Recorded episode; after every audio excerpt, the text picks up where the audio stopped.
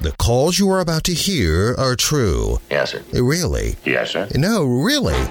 It's Whidbey Island 911. Here's Brad and John. All right, son, the party's over. Let's have that grenade. Okay, now these are some real uh, emergency calls that came in to those 911 dispatchers out on Whidbey Island. And uh, let's take a look at what we got here. Sunday, October 22nd, 9.02 p.m., Wieldraayer Road. 911 caller says, two guys were yelling at each other, but nothing really happened.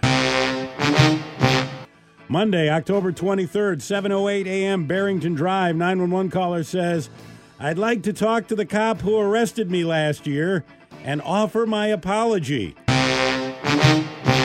Monday, October 23rd, 9:39 a.m. Crosby Avenue. 911 caller says, "There's some spying going on in this neighborhood."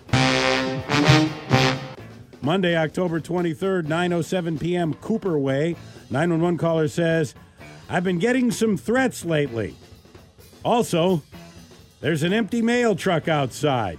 I'm not sure what is happening."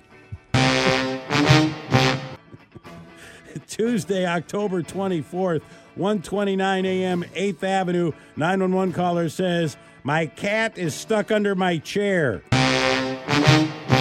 And finally, Tuesday, October 24th, 12:29 p.m., 6th Avenue, 911 caller says, "There's a dog I've never seen before in my backyard." Interesting. I'll call the office, get a couple of black and whites up here to take them in.